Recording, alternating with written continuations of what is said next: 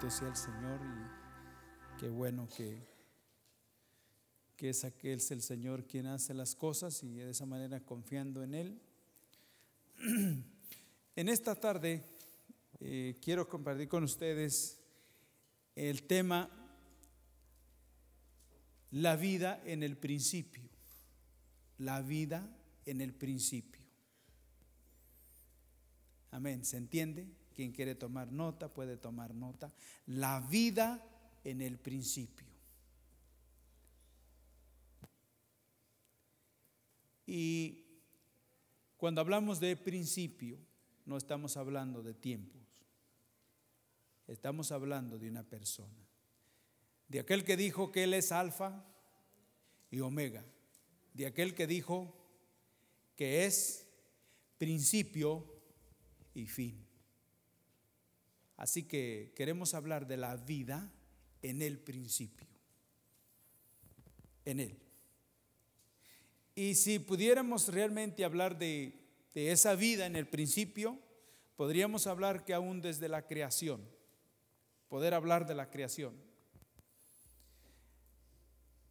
La vida en el principio, que es una persona, que no se trata de tiempo, es una persona, el principio es una persona, y la vida en él, las cosas son diferentes.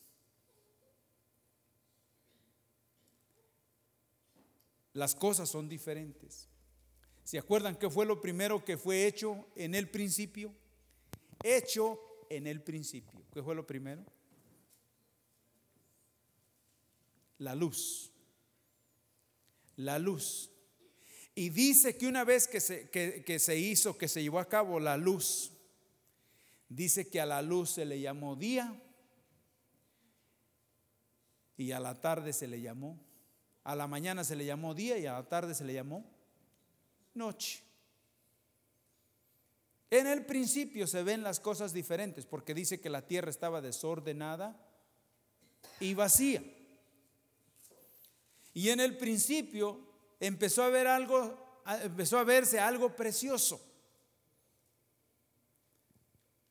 Algo ordenado, algo que totalmente esa, ese, ese, ese caos, esa situación había cambiado. El globo terrestre, todo había cambiado. Estaba la tierra desordenada y vacía. Pero en el principio las cosas empezaron a ver diferente, totalmente. Dice que la tierra dijo, produzca hierba, ¿se acuerdan? Animales terrestres, la tierra. Eh, las aguas, ¿se acuerdan? Las aves y todas esas cosas. Y dice el capítulo 1, el versículo 31, que cuando el Señor terminó de hacer todas esas cosas, dice que vio que era bueno en gran manera. Las cosas en el principio, y no estamos hablando de un tiempo, estamos hablando de una persona. Las cosas en el principio se miran como diferentes, diferentes. Y todo lo ha hecho hermoso en su tiempo, en su tiempo. Y yo quiero que veamos esto, que veamos esto, hermanos, esto, las cosas en el principio, de modo que si uno está en Cristo, nueva criatura es, las cosas viejas pasaron, y aquí son todas, ¿qué? Hechas nuevas. Entonces lo viejo es feo, pero lo nuevo es qué? ¿Ah? Es bonito. ¿Sí o no? Si no, entonces no cambiaríamos de ropa, no iríamos a la tienda. Y estaba ya viejita y dice, ay, ya se puso vieja la ropa, necesito una nueva. ¿Mm? ¿Qué pasó? Se le acabó el color. Queremos uno más con su colorcito, ¿verdad? Entonces las cosas en el principio se miran mejor, mejor porque en Cristo Jesús siempre las cosas se ven desde otro punto de vista. Noten propósito y todo. Hay definición, hay una separación, se vive una vida con propósito en Cristo Jesús. Podemos separar una cosa de la otra y podemos saber qué es más importante, qué es más importante lo material o lo espiritual. En el Señor, ¿cómo se ven las cosas? Hablábamos con los jóvenes hoy y, les digo, les decía que, que nosotros tenemos que pedirle perdón a Dios primero. Pedirle perdón a Dios. Primero. Y luego aún a nuestros hijos pedirles una disculpa, pedirles perdón. Porque muchas de las veces nosotros no les hemos enseñado lo que es primero a ellos. Lo que es más importante no se los hemos enseñado, no se los hemos enseñado. Y por no haberles enseñado lo que es primero, nuestros hijos están en riesgo de extraviarse, de perderse. Porque primeramente es el reino de Dios y su justicia y todo lo demás viene por añadidura. Pero a nosotros, cuando hablamos de enseñarle primero a nuestros hijos lo que es primordial, es enseñarles cuál es la voluntad del Señor. Nunca cancelar nada, nada, nada que pertenece al Señor por hacer algo que es secular, algo que es pasajero, algo que es temporal. Porque lo que es de aquí no tiene el valor que lo que, lo que tiene lo que es eterno. cuando hablamos de Dios estamos hablando de cosas eternas. Y cuando hablamos de las cosas temporales, estamos hablando de cosas que pronto pasan. Pronto pasan.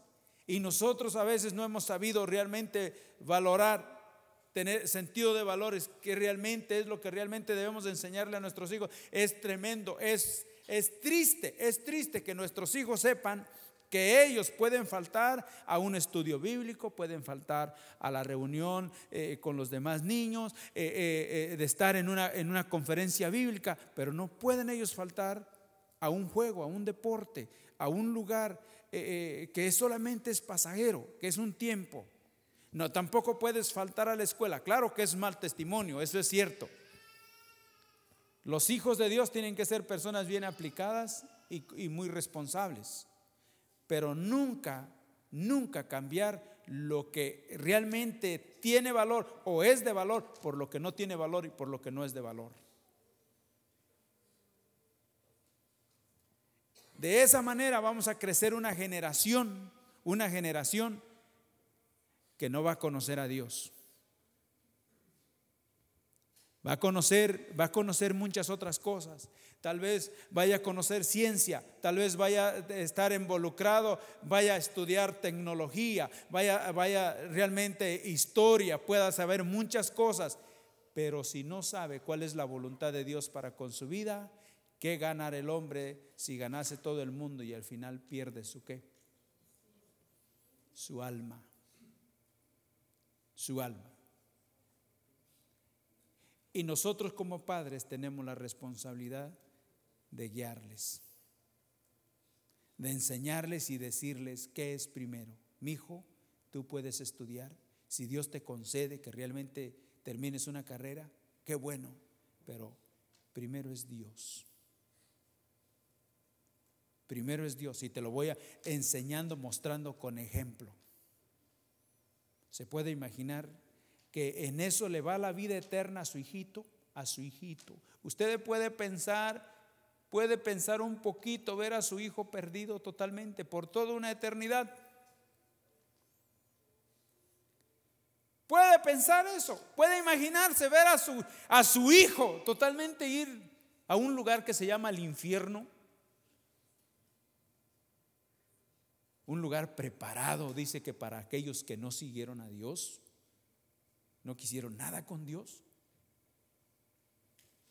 por toda una eternidad. Un hijo que usted tanto quiere, que usted tanto ama.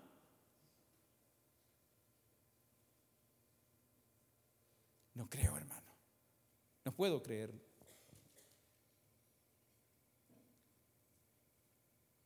No puedo creerlo. Tiene que enseñar, tenemos que enseñar a nuestros hijos que el Señor es primero. Si ellos no quieren, si ellos no quieren recibirlo, si ellos no quieren, pero sabrán, sabrán que Dios les habló muchísimas veces, muchísimas veces, y que usted fue una persona que estorbó la actitud, la vida de sus hijos. Que no, no importa que sean universitarios, que cuando usted les hable, tu vida espiritual, ¿cómo está? Veo la televisión, ahí veo, ahí veo, escucho el mensaje, eso no es lo establecido por Dios. Eso no es lo establecido por Dios. Lo establecido por Dios es no dejando de congregarte como, como muchos tienen por costumbre. Yo me gocé, yo me alegré con los que me decían a la casa de Jehová, iremos. Es mejor un día en tu casa, en tus atrios, que mil fuera de ellos. El salmista preguntaba, ¿quién habitará en tu monte santo? ¿Quién morará? Miré el servicio por televisión, eso no funciona. Eso no funciona. Tú tienes que buscar un lugar donde congregarte. Donde se te enseñe y se te llame la atención si andas mal. Pero ¿qué no es el mío? No, no, no, no, no. No, no, no es lo mismo. No es lo mismo. Eso es lo que estamos viviendo y lo que estamos pasando en este tiempo. ¿Me entienden? ¿Se explica?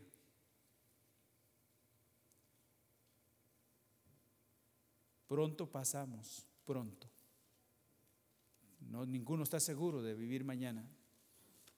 Recuerdo hace tiempo, de, un ejemplo, hace tiempo, yo supe de una joven que, que chocó acá entre medio de, de, de, y Warren por la carretera esta que va acá. Eh, ella era muy joven, no recuerdo de quién compañera era de mis hijas de escuela. Estaba en la high school, no recuerdo, ahora no recuerdo, pero era una compañera de una de mis hijas.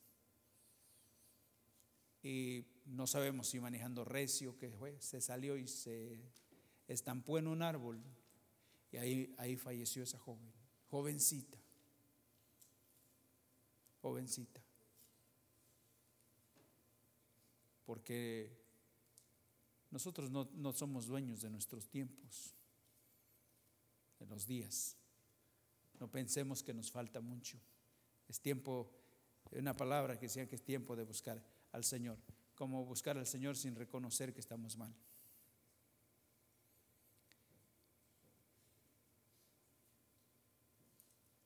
Quiero que vayamos aquí al Evangelio de Juan, capítulo 8.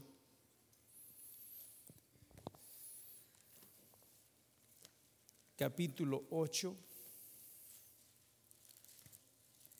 Vamos a hablar de la vida en el principio.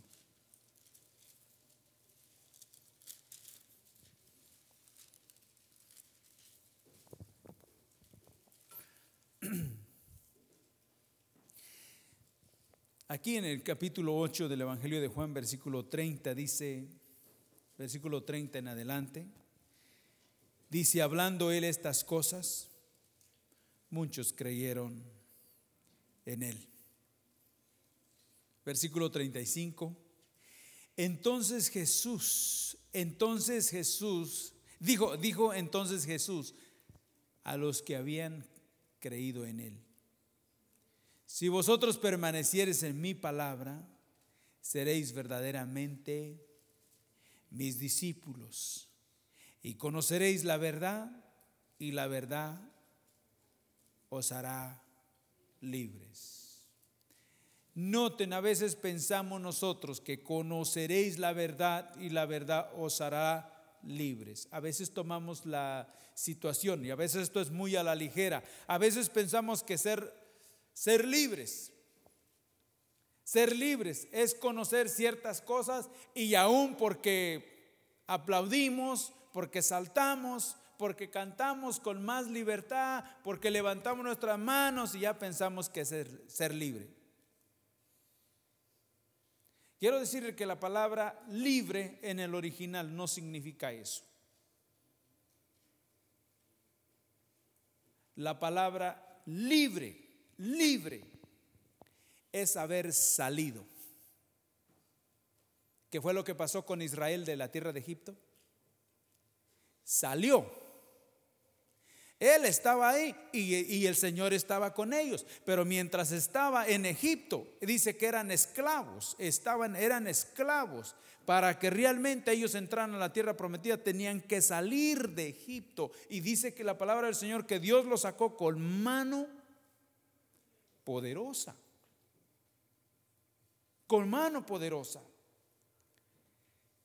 Ser libres no es lo que nosotros entendemos, no es lo que nosotros conocemos, ser libres de, mire, yo ya levanto aquí la mano, ya. No, es realmente haber salido, salido, salido. Es realmente no pertenecer aquí y nuestra, sino, ¿cuál es nuestra patria?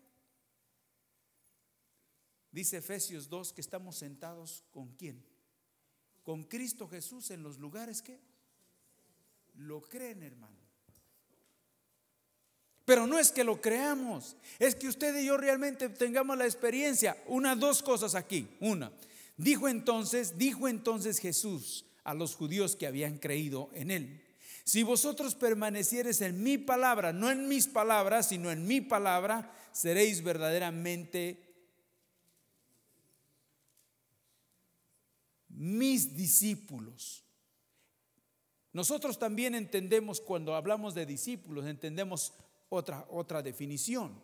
A veces pensamos que ser discípulo sí es una persona que está siendo disciplinada, sí es cierto, sí es cierto. Pero cuando el Señor dice, conoceréis, dice, si permaneciereis en mi palabra, seréis verdaderamente, seréis verdaderamente mis discípulos. No tiene que ver con, con estudiar mucha Biblia, no, sí es bueno y todo eso. Pero hay gente que estudia la Biblia y nunca vive lo que estudia. Me explico.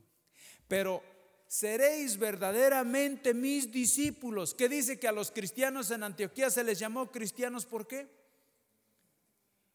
Porque vivían como quién? Como Cristo. En otra palabra, la palabra verdaderamente discípulos, discípulos es, es un complemento. Es algo que es tomado y que es reflejado en uno. ¿Qué dice la palabra del Señor? Que de dónde sacó, de dónde sacó el Señor a la mujer? De la costilla de quién? De Adán. Y cuando la trajo a él, ¿qué dijo él? Este es hueso y carne de mi carne. Esta será llamada ¿qué? Varona, porque del varón ¿qué? En otra palabra se parece. Seréis verdaderamente mis mis discípulos. Discípulos, algo que es semejante. Algo que es igual. Por eso a los discípulos les a los discípulos, a los cristianos les llamaron cristianos en Antioquía, porque ellos vivían como quién? Como Cristo. Los judíos habían creído en él, pero lo que les fue difícil para ellos fue permanecer, vivir como los apóstoles. Ustedes recuerdan, por ejemplo, qué tipo de personas eran ellos, los apóstoles. Eran personas que ni ni habían terminado, eh, ni tenían ninguno de ellos carrera, ni todo eso, pero eran hombres trabajadores. ¿Y sabe qué? Eran hombres honestos. Eran personas que, que habían experimentado muchas cosas. Platicábamos con una persona que sabe, que sabe pescar que tiene mucho conocimiento de pescar. Y dice que si algo es desconsolante, si algo es, ¿cómo que qué palabra usaríamos? Desalentador.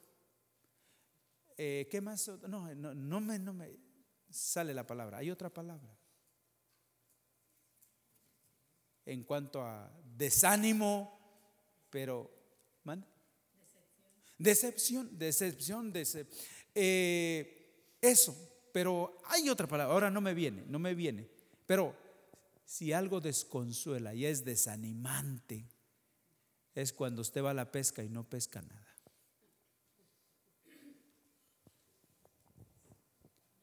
¿Me estoy explicando? Eh, eh, eh, con un pensamiento de que va a pescar para la cena y no pesque nada.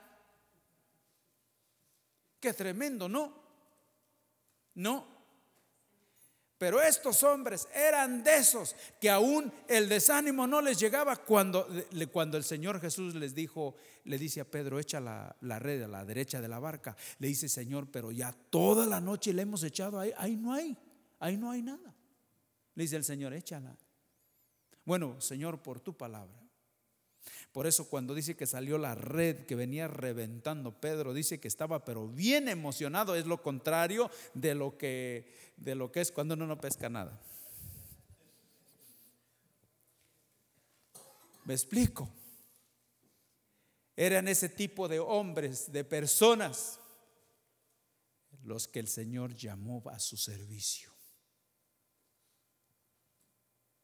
Y que solamente podían confiar en Él cuando veían las cosas y no a la primera, porque conoceréis la verdad y la verdad os hará libre. Seréis verdaderamente qué? Mis discípulos.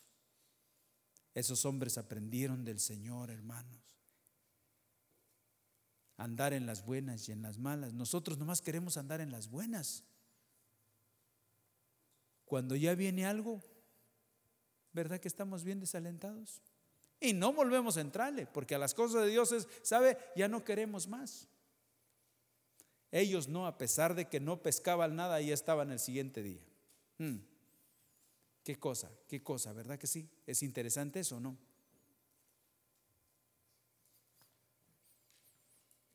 Hay veces que en la vida espiritual hay altas y bajas. Pero qué bueno es saber que el Señor estará, está ahí para en las altas y en las bajas llevarnos adelante. ¿Me explico? Nuestro consuelo, nuestro pronto auxilio en la tribulación, nuestro refugio, nuestro libertador. Amén. Entonces vemos aquí que una de las cosas que es importante aquí es ser verdaderamente el complemento. ¿Saben lo que es, eh, lo que es la esposa para el esposo? ¿Sí, verdad? Ser que la ayuda y qué? El complemento, ¿verdad? Hmm. Y los discípulos, verdaderos discípulos, son qué? Un verdadero qué? Complemento de aquel que los llamó. Se puede ver, están totalmente unidos, están dispuestos a vivir el propósito del Señor, están dispuestos realmente a dar sus vidas por el Señor, eh, eh, están dispuestos a hablarles a otros como el Señor les ha enseñado. Ya ven que por qué, por qué ellos se veían, porque ¿qué decía Juan? En primera de Juan, ¿qué decía? Este es el mensaje que predicamos, lo que nuestros ojos vieron. Que se vea un, algo que realmente es parte, que forma parte. Y luego dice, seréis verdaderamente libres. No tiene que ver con levantar las manos, sino con realmente haber salido, haber salido de las cosas que nos atrapan aquí. ¿Qué dijo el apóstol Pedro a aquellos que habían creído en el día del Pentecostés? Que dijo, arrepentidos y creer en el Evangelio y salir de esta perversa ¿qué? Generación. Salir. El que es libre es que ha salido. Amén. Amén o no. Ha experimentado que el Señor, ¿no? Lo ha arrancado. Y no, no estamos hablando de un momento, de una emoción, estamos hablando de un trato de parte del Señor. Por eso que ser discípulos, hermanos, la entrada al cielo no va a ser fácil. ¿O sí? ¿O sí va a ser fácil? No va a ser fácil. No va a ser fácil. Porque muchos llamados y pocos los escogidos, pero aquellos que el Señor ha escogido los va a ayudar a llegar al final. Aunque lleguemos sin patas, sin pies, perdón, sin pies, sin manos, no sé cómo iremos a llegar, pero el Señor es suficiente, es soberano para tratar con uno, para que con tal que no nos vayamos a perder. Amén. Aquí quiero que veamos esto. Una de las cosas por las cuales este, el pueblo de Israel y nosotros podríamos tener problemas para relacionarnos con el Señor y para vivir la voluntad del Señor es esto que pasó con ellos. Partiendo de aquí que les dice, conoceréis la verdad y la verdad os hará libre, y, y ellos empezaron ahí un diálogo con el Señor, diciendo, nosotros nunca hemos sido esclavos. Y eso no era cierto, ni siquiera literalmente ellos habían sido esclavos antes y todo. Pero veamos aquí, versículo 43 de este mismo capítulo, versículo 43 de este mismo capítulo. Dice, ¿por qué no entendéis mi lenguaje? ¿Por qué no podéis escuchar mi palabra? Dos cosas. Dos cosas. Uno, ¿por qué no entendéis mi lenguaje? Y la otra, ¿por qué no puedes escuchar mi palabra? Hermanos, qué difícil es comunicarse uno con alguien cuando uno no sabe el idioma, ¿verdad?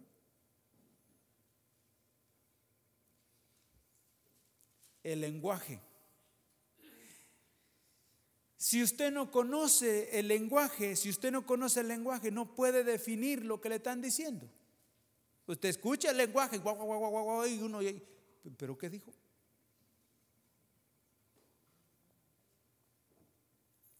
¿Pero qué dijo? Y ahí tú no adivinando, ¿verdad? No diría esto. Y hasta se vuelve uno traductor. Adivinando.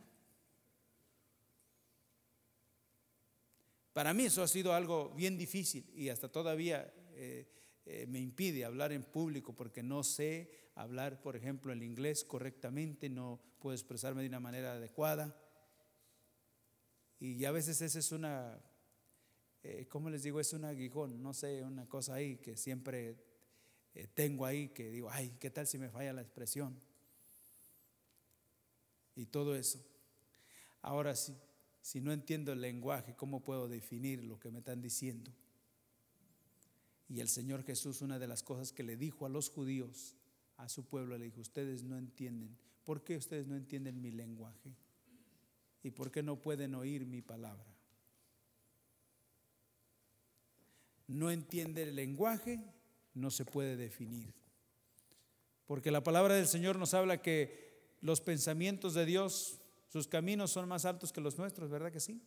sus pensamientos también. Como los cielos de la tierra, sí son separados. Así que no tiene que, nada que ver. Una cosa es el lenguaje nuestro y una cosa es el lenguaje de Dios. Una cosa es lo que nosotros hablamos, otra cosa es lo que Dios dice. Y nosotros a veces queremos traer a Dios a nuestro nivel, en vez de que realmente nosotros le pidamos al Señor, Señor, llévame a tu presencia para que oh Jehová, muéstrame, oh Jehová, tus caminos. ¿Verdad que sí?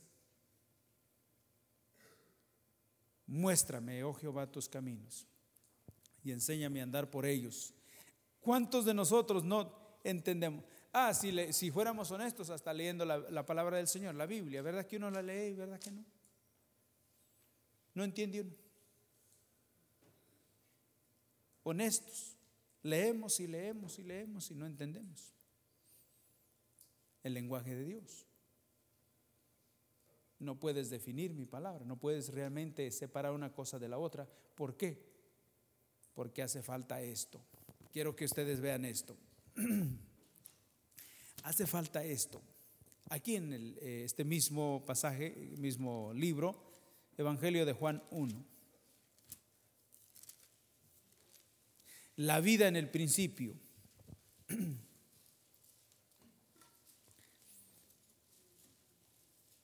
la vida en el principio. ¿Por qué no entiendes el lenguaje y por qué no puedes escuchar mi palabra? capítulo 1, versículo 1, en el principio era el verbo y el verbo era con Dios y el verbo era Dios. Este era en el principio con Dios. Todas las cosas por Él fueron hechas y sin Él nada de lo que ha sido hecho fue hecho. Versículo 4, en Él estaba la vida y la vida era la luz. En él estaba la vida y la vida era la luz de los hombres. En él estaba la vida y la vida era la luz de los hombres.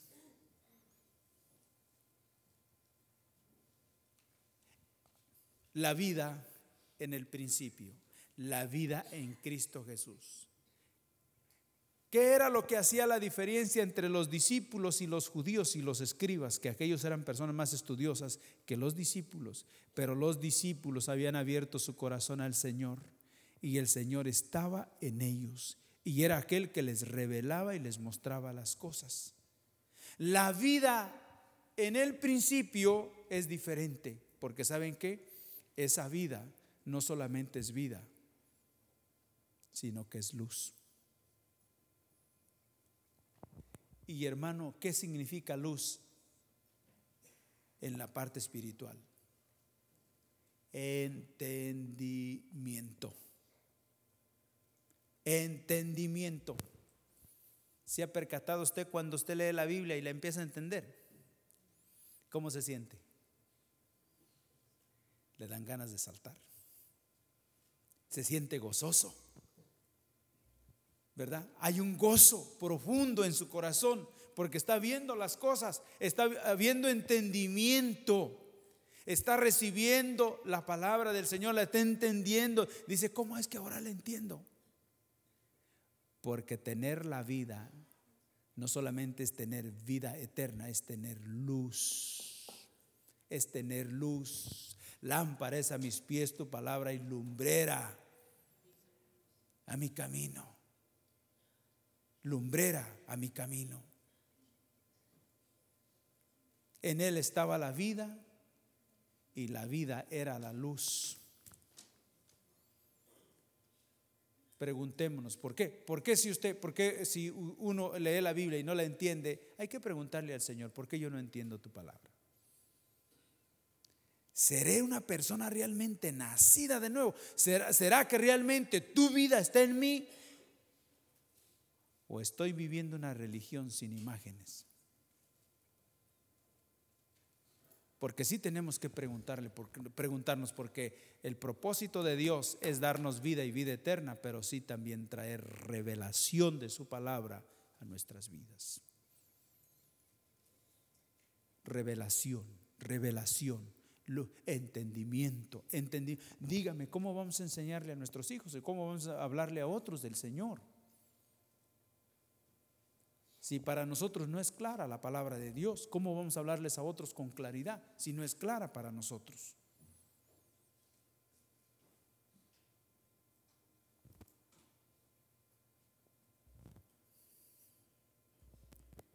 Sí, amén. Era la luz. Era la luz. Tanta, eh, eh, en él estaba la vida y esa vida era la luz de los hombres. Precioso, amados hermanos, precioso esto. Hermanos, si usted ha tenido esa experiencia y la ha perdido, hay que arrepentirnos y hay que pedirle perdón al Señor y decirle, Señor, ¿dónde está esa luz que antes tenía yo para tu palabra? Que recibía yo, yo recibía y podía compartir. ¿Dónde está, Señor? ¿Por qué se me fue? Porque ¿qué vamos a decirles a otros?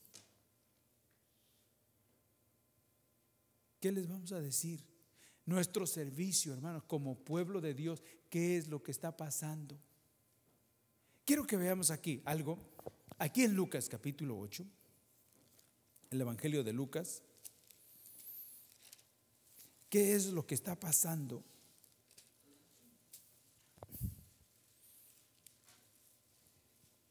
En nuestras vidas. ¿Qué es lo que está pasando con nosotros? Que el Señor nos ayude en esta, en esta tarde. Veamos aquí la vida en el principio. La vida en el principio, todas las cosas son diferentes. La vida en el Señor, hay definición de todas las cosas y también hay sentido de valores. Sentido de valores. Vean aquí lo, que el Señor hace en las vidas. Capítulo 8 de Lucas, versículo 1. Aconteció después que Jesús iba por todas las ciudades y qué más, y aldeas predicando y anunciando el Evangelio del reino de Dios, y los doce con él, y los doce con él. Versículo 2. Y algunas de las mujeres que habían sido sanadas de espíritus que malos y de enfermedades. María que se llamaba Magdalena, de la cual habían salido, habían, habían salido siete qué? Demonios. Juana, mujer de Cusa, intendente de Herodes, y Susana, y otras qué? Muchas que le servían de sus qué? Óigame, óigame, vienes, vienes, vienes. ¿Qué decía el salmista en el Salmo 103? Alma mía, bendice a Jehová y no olvides ninguno de sus beneficios, bienes, beneficios. Estas. Aquí vemos, por ejemplo, una vida como la vida de María Magdalena nos habla de que esta vida, esta pertenecía al pueblo de Dios, pertenecía al pueblo de Dios. Ella era una de las que además eran de los de la área de Jerusalén, Judea y todo, todo ese lugar, donde venían ellos a congregarse al templo y donde se les enseñaba. Pero nos habla que esta vida tenía, había sido poseída por siete demonios, ¿verdad que sí? Lo pone bien en claro, no podemos decir que eran menos, eran siete. Y no nos habla realmente por qué es que había estado poseída ella de esa cantidad de demonios. No nos dice la palabra del Señor.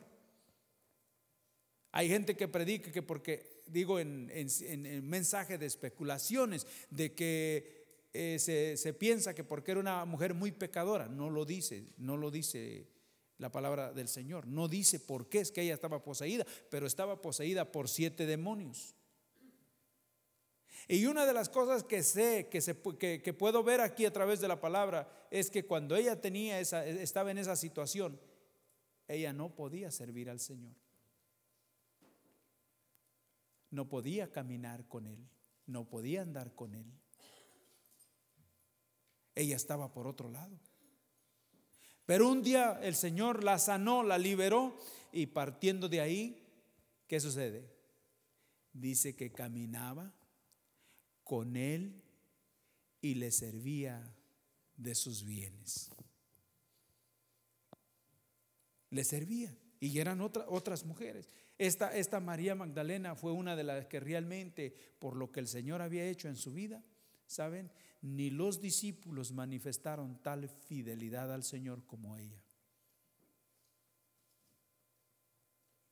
¿Saben qué pasó con qué pasó en la vida de María Magdalena dice que María Magdalena estuvo el día que el Señor fue crucificado, estuvo ahí viendo como, cuando murió y todo, y fue la primera que vio que experimentó la resurrección del Señor.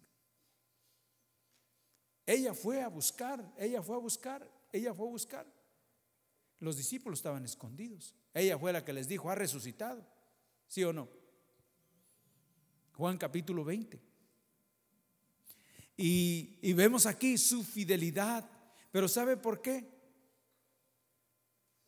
Porque había sido liberada. Póngase a pensar un poquito por qué nuestro andar con el Señor es tan infiel. ¿Por qué un día sí y luego ya no queremos? ¿Y por qué otro día queremos y otro día ya no? ¿Por qué? ¿Habrá algo espiritual que realmente nos detiene a una entrega total y absoluta al Señor? ¿Habrá algo espiritual que realmente está ahí turbando? ¿Habrá un espíritu? Puede ser. Este era pueblo del Señor, en una vida que pertenecía al pueblo. ¿Y ahí tenía cuántos espíritus? ¿Por qué tan inconstante? ¿Y por qué servimos al Señor cuando podemos y cuando queremos, pero luego ya no podemos y luego ya no queremos, entonces dejamos las cosas como si no ha pasado nada? Debe de preocuparnos nuestro andar.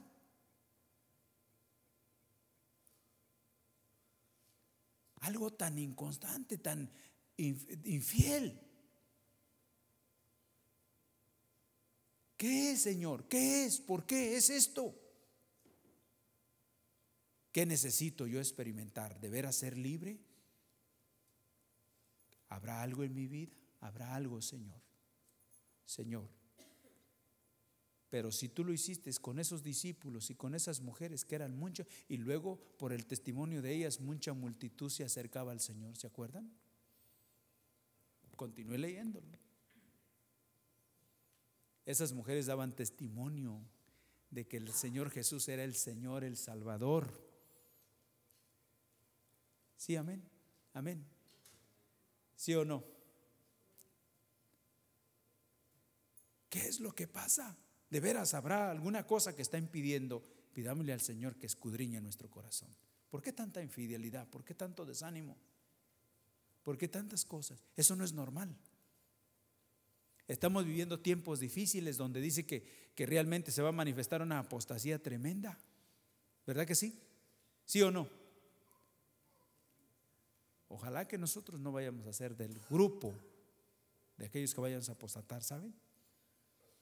Que estemos pidiéndole al Señor que nos ayude, que nos ayude, que nos ayude.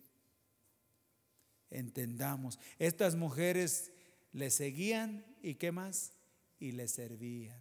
Eran verdaderamente discípulos, eran complemento, estaban de acuerdo con Él. ¿Podrán caminar dos juntos si no están qué?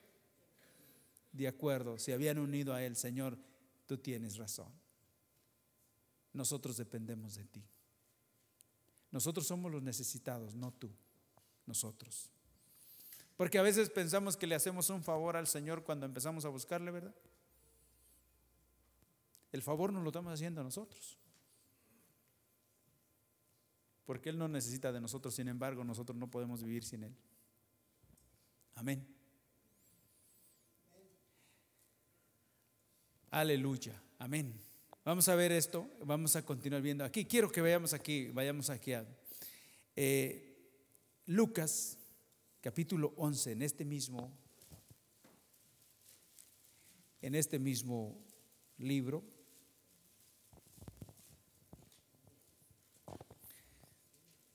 Capítulo 11. Dice, seréis si permanecieres en mi palabra, seréis verdaderamente mis discípulos. Conoceréis la verdad y la verdad os hará libres. Versículo 23 del capítulo 11 de Lucas. ¿Lo tenemos ahí? ¿Lo tienen ahí? 23. El que no es conmigo, contra mí es. El que conmigo no recoge, ¿qué hace? Desparrama. ¿Qué son los discípulos? Un, verdaderamente, un verdadero complemento. Y no están desparramando, ¿están qué? Juntando. Esos son los verdaderos discípulos. Discípulos. Ahora veamos aquí lo que sucede aquí. ¿Cómo sucede eso? Que aprendamos que cuando no juntamos con Él desparramamos. ¿Cómo sucede eso? Y aquí habló de algo más. Versículo 24. Cuando el espíritu inmundo sale de, del hombre, anda por lugares que secos, buscando reposo y no hallándolo, dice, volveré a mi casa de donde qué? De donde salí. Versículo 25. Y cuando llega, la haya qué? Barrida y qué más? Y adornada. Yo quiero decirles una cosa. Les quiero preguntar algo. ¿Existe la diferencia de una casa barrida a limpia?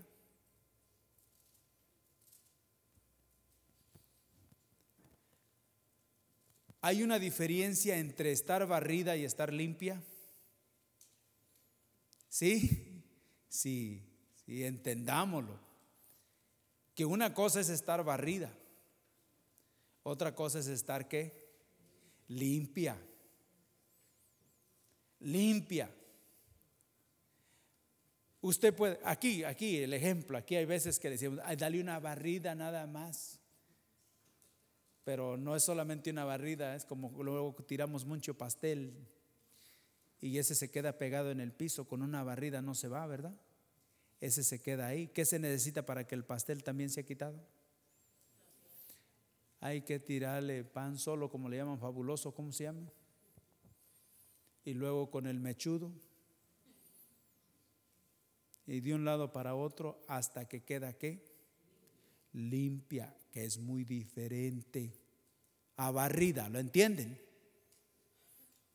La casa barrida es la vida, es la salvación, sí, salvación, hemos sido salvos, pero no hemos estado yendo en pos del Señor, no hay conocimiento de la palabra, no ha habido un discipulado, no ha habido enseñanza, porque la palabra de Dios es la que nos limpia, es la que nos purifica, ¿verdad que sí? La ley de Jehová es perfecta, que convierte al alma de qué? De pecar. Y ya vemos muchos creyentes, pero pocos discípulos. Muchos creyentes, pero pocos discípulos. Los hábitos el carácter y todas esas malas chuecuras que hay en nuestro corazón nunca desaparecerán si usted y yo no nos metemos con el Señor a escudriñar su palabra, a ser llenos de su palabra, para que el Señor cambie nuestro corazón. La casa está barrida, pero no está limpia. Barrida, pero no limpia. ¿Qué dice? ¿Qué dijo el Señor? Que era necesario que seamos lavados con el agua de su palabra. Totalmente no se vale una reformación, una, una reformación, tiene que ser una transformación. Barrida y la dejamos media, media, que se puede estar ahí, pero, pero no está limpia, ¿verdad que sí? Y aquí nos habla de un hombre que el espíritu sale y ¿qué sucede? Y si está barrida y se queda solamente barrida, dice que ese espíritu puede volver y ocupar la vida otra vez, ¿sí o no? ¿Sí o no? Porque algo barrido es una apariencia de limpieza. A mí me gusta cuando entro en una casa y hay, hay vidas que tienen unos cuadros, pero hay unos cuadros que han sido hechos a cincel. Esos son más caros, ¿verdad que sí? Y no es una pintura, esa es, es realidad. ¿Sabe? Realidad. Y esos se miran bonitos, pero son más costosos. Usted puede tener un cuadro, ir ahí, tomar una fotografía y sacarla en grande y poner un cuadro. Eh, no tiene chistes. Eso es fantasía. Eso eso no ha costado. Pero uno de esos que ha sido martillado y lo tiene ahí, hermoso cuadro se mira. Pero ese ha sido trabajado. Y aquí también, aquí no valen las apariencias. O es genuino o no es nada. ¿Me estoy explicando? El trato del Señor para con nuestras vidas, o es o no es. La vida eterna de esto depende de la realidad de Cristo en nosotros. La vida eterna depende de la realidad de Él en cada uno de nosotros. En cada uno de nosotros. Es muy importante que veamos esto. Ahora, una de las cosas que entra, dice que vuelve a venir y luego dice que trae con él otros qué? otros siete espíritus y el postrer estado de esa persona estado puede ser o viene a ser peor. Peor. Peor porque nos acostumbramos a vivir solamente apariencias. Y eso es todavía más peor. Es un pecado más feo delante del Señor porque es una apariencia nada más. Dice el Señor que teniendo apariencia de piedad niegan qué? La eficacia de ella. Y por eso el Señor le habló a la iglesia de la Odisea y le dijo, no quiero, no quiero que seas fría ni tibia. ¿O cómo? Tibia ni qué, seas qué? Fría. Quiero que seas o, o eres fría o eres qué. Los términos. Porque es tremendo, se acostumbra uno a vivir algo que no es cierto. Algo que no es cierto. Nuestro servicio y todo aquello no es cuando yo tenga tiempo ni es cuando quiera. Tengo que decirle, Señor, ayúdame a que realmente sea que yo pueda o sea que no, Señor, que si hay una vida esforzada. Amén. Ay, hermanos. Esforzada. La vida en el principio. Ahora cuando hablamos de limpieza y luego viene y, ese, ese espíritu con otros siete y ocupa la casa, ¿por qué la ocupa? Porque dice que estaba vacía. Vacía vacía.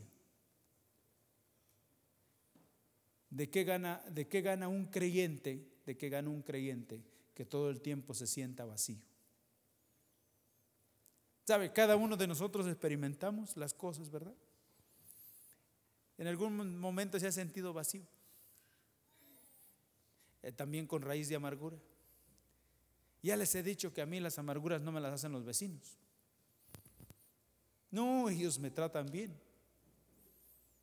Pero lo que sí me hace la amargura es la palabra de Dios. Esa sí me hace una amargura que me pone la cara así. Porque cuando uno conoce y no lo vive, se le empieza a hacer la cara así. Porque la misma palabra le está haciendo eso. Hasta que no se arrepiente, le suelta el, rostro. Hasta que no se arrepiente, hermano. Sí. La mala cara que he traído a veces, ninguno de ustedes me la ha hecho. Los puedo decir con toda seguridad, con todo. Ya ustedes los aprecio y todo, y ustedes nunca me han hecho nada. Pero le puedo decir que alguna de mis caras así feas, algunas veces, es porque he estado siendo duro con la palabra, negándome, neciando. Y ahí ella, golpeando y golpeando y golpeando hasta que yo ya no puedo más, Señor. Me siento el más infeliz de, todos los que existen. Perdóname. Y Él me perdona y me suelta la, la cara. Y entonces empiezo a sonreír. Digo, gracias Señor. Gracias. Gracias. Es muy importante, es precioso, hermanos, conocer nuestro Dios. Es precioso conocerlo. Hermano, vacío, vacío, vacío. Pero ¿saben qué? Dependiendo del Señor no puede venir otra cosa.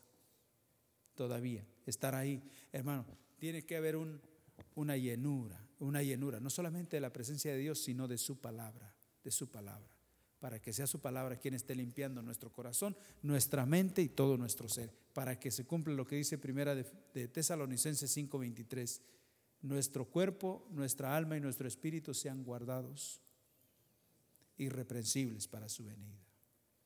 Amén. Aleluya, amén.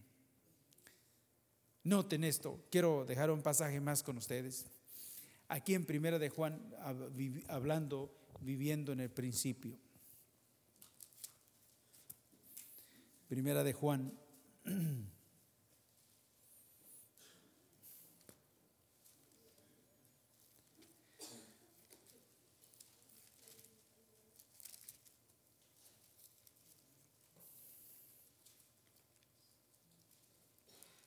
Primera de Juan, capítulo 2.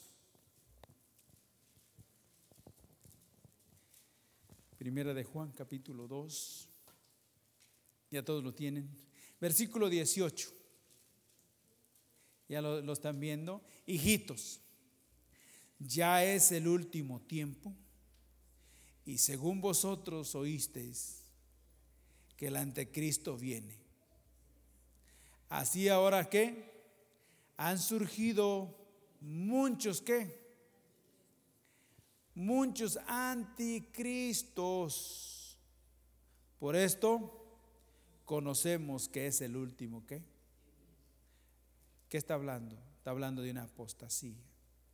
Porque ¿qué le dice? ¿Qué leíamos en Lucas 11, 24? 23, que el que no es con él, contra él es. El que no junta con él, ¿qué? Desparrama. Y eso quiere decir que está en contra uno. Uno está en contra. En contra. Uno está en contra. Y la palabra anticristo es algo, alguien que viene en contra. En contra del Señor. Y Él nos asegura que uno no esté caminando en contra. Y manifestándose un espíritu de qué? Por eso dice que el espíritu del anticristo ya está en qué? En función. Y la apostasía, por eso, porque es su espíritu el que está funcionando. Por eso es que en los últimos días va a haber una apostasía, porque es el espíritu del anticristo. Y el espíritu del anticristo viene en contra de la voluntad de Dios. La iglesia va a dejar de ir en pos del Señor y se va a ir en, otra dirección. ¿Mm? En otra dirección. Y en vez de caminar juntos con Él, agarrados de la mano de Él, vamos a ir en pos de otra dirección, separándonos más y más del Señor si nos descuidamos. ¿Me explico? ¿Te ha explicado?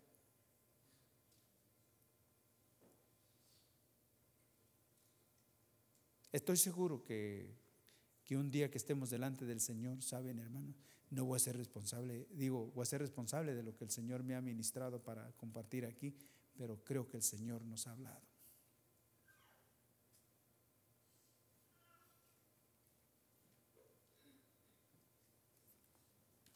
Veamos aquí esto, lo último. Versículo 19.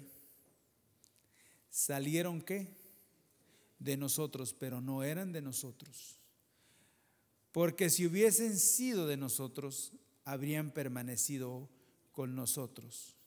Pero salieron para que se manifieste que no todos son qué. Noten una cosa, si a primera vista nosotros estaríamos diciendo que el apóstol Juan es el que está diciendo esto, a primera vista nosotros estaríamos pensando que es el apóstol Juan que está diciendo, los que han salido dejaron de pertenecer a este grupito de 11 o de 12. Es lo primero que estaríamos pensando. Pero usted sabe que no es eso de lo que se trata. Quien está diciendo esto es la deidad estaban, pero no permanecieron, porque el, mensaje era, si, permanece, si permaneces en mi palabra, seréis verdaderamente qué. Y dice que Satanás no permaneció, sino dice que qué, que se apartó, se rebeló se reveló. Y aquí cuando habla, habla el Señor, aquí no es Juan que está diciendo, oye, se fueron de este grupito, como por decir, ay, se fueron de esta iglesia. Eso olvídelo. Porque hay gente que así lo aplica, dice, se fueron de por aquí porque no eran de nosotros. No, no, si fue, aquí quién sabe a quién, quién pertenece. Pero ¿sabe quién estaba diciendo? La deidad. Se fueron de nosotros porque no eran. Mm. Los judíos, no por ser israelitas, todos eran qué? Hijos de Dios. No hasta esta fecha, no hasta este tiempo, no por ser Israel, todo es salvo. Tienen que reconocer al Señor Jesucristo como Salvador personal, ¿sí o no? Y luego permanecer. La deidad está diciendo, salieron de nosotros porque no eran de nosotros, porque nuestra comunión no es los unos con los otros, nuestra comunión es con el Padre y con su Hijo. Amén.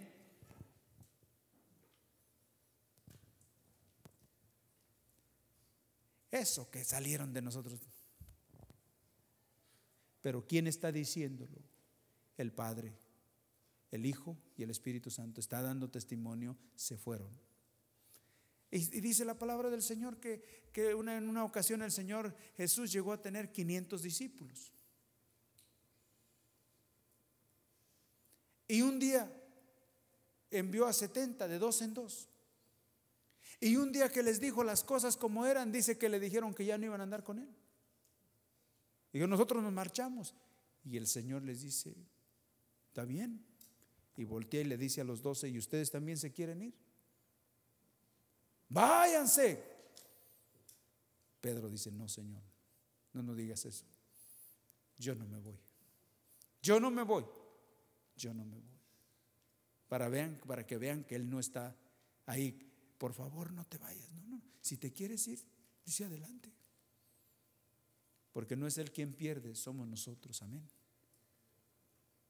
Oh, que nosotros podamos entender esto, que realmente Él ha prohibido de su gracia, de su misericordia. Esa obra redentora en la cruz del Calvario fue para, lo que Él pasó en la cruz del Calvario fue para nosotros. Y por nosotros, amén. Que podamos decirle, Señor, no, yo no me voy. Tengo mis faltas, Señor. Tengo mis faltas. Y tú lo sabes, Señor. Tú sabes cómo camino cada día. Tengo unas luchas tremendas, Señor. A veces estoy hasta desanimado, ya no quiero. Pero, Señor, eso es lo que estoy pasando. Pero te pido que me ayudes. Ayúdame. Yo no quiero apartarme de ti porque yo sé que tú eres el único en el cual encuentro la vida eterna, en el cual estoy seguro, tú eres el lugar seguro. Torre fuerte es el nombre de nuestro Dios y dice que a Él corre el justo y Jehová lo levanta. ¿Sí o no? No hay otro lugar. No hay otro lugar. Es en Cristo Jesús, entendamos. Si nosotros queremos irnos, Él dice, vete. No hay ningún problema, vete. Ningún problema. Pero Señor, para mí sí es un problema irme. Ayúdame. Pedro, ¿usted cree que se sintió bien que le dijera, si tú quieres ir, vete? ¿Usted cree que se sintió bien? No, yo no creo. Pero dijo, ¿a quién iremos si solamente tú tienes palabras de qué? De vida eterna ya no haya más, ya no hay realmente dejarte a ti, ¿a dónde me voy? Tiene que llegar el momento que el Espíritu Santo nos, nos encierre y nos diga, si tienes a alguien más a quien acudir, ve y sírvele. Así como el Señor le dijo a Israel cuando estaba ahí eh, Elías, ¿verdad? Le habló al pueblo, le dijo, si, si Baal es, Dios, es, es tu Dios, ven pos de él. Pero si Jehová es tu Dios, sírvele. Amén.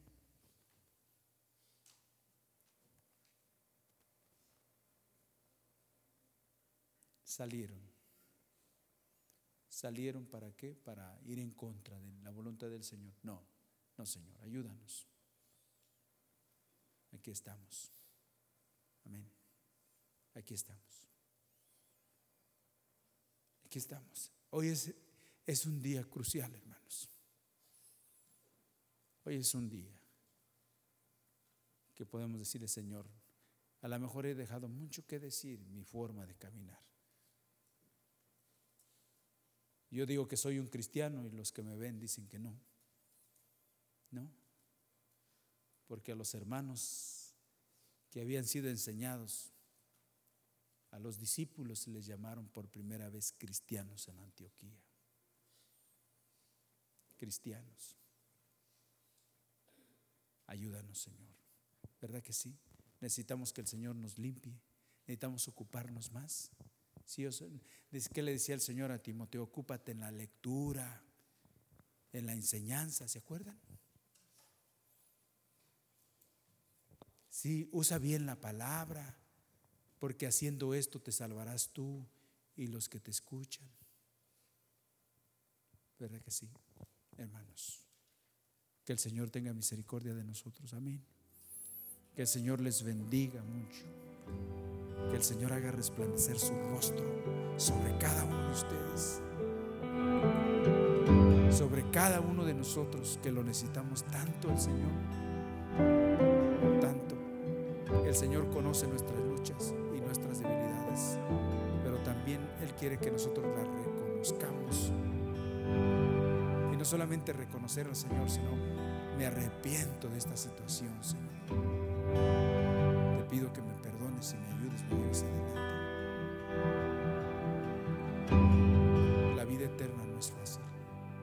Si fuera fácil, no habría tanta lucha espiritual.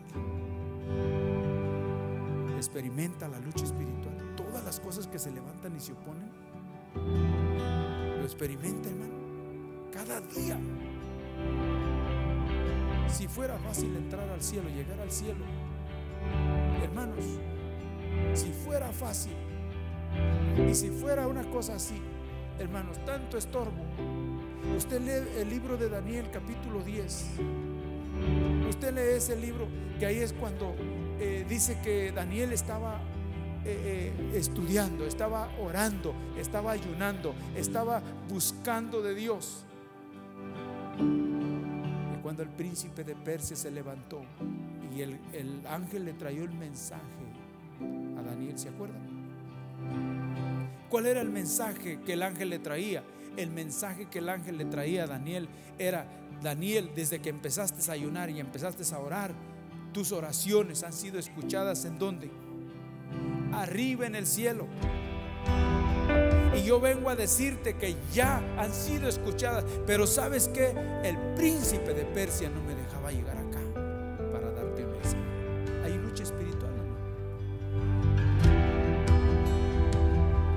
¿no? Para recibir revelación, luz de parte de Dios. Claro que sí. Nos hemos percatado. Estamos viviendo tiempos difíciles, muy difíciles, pero quiero decirles que en medio de ese caos y de esas tinieblas hay uno que pasa por el medio. Dice que vio una antorcha que estaba pasando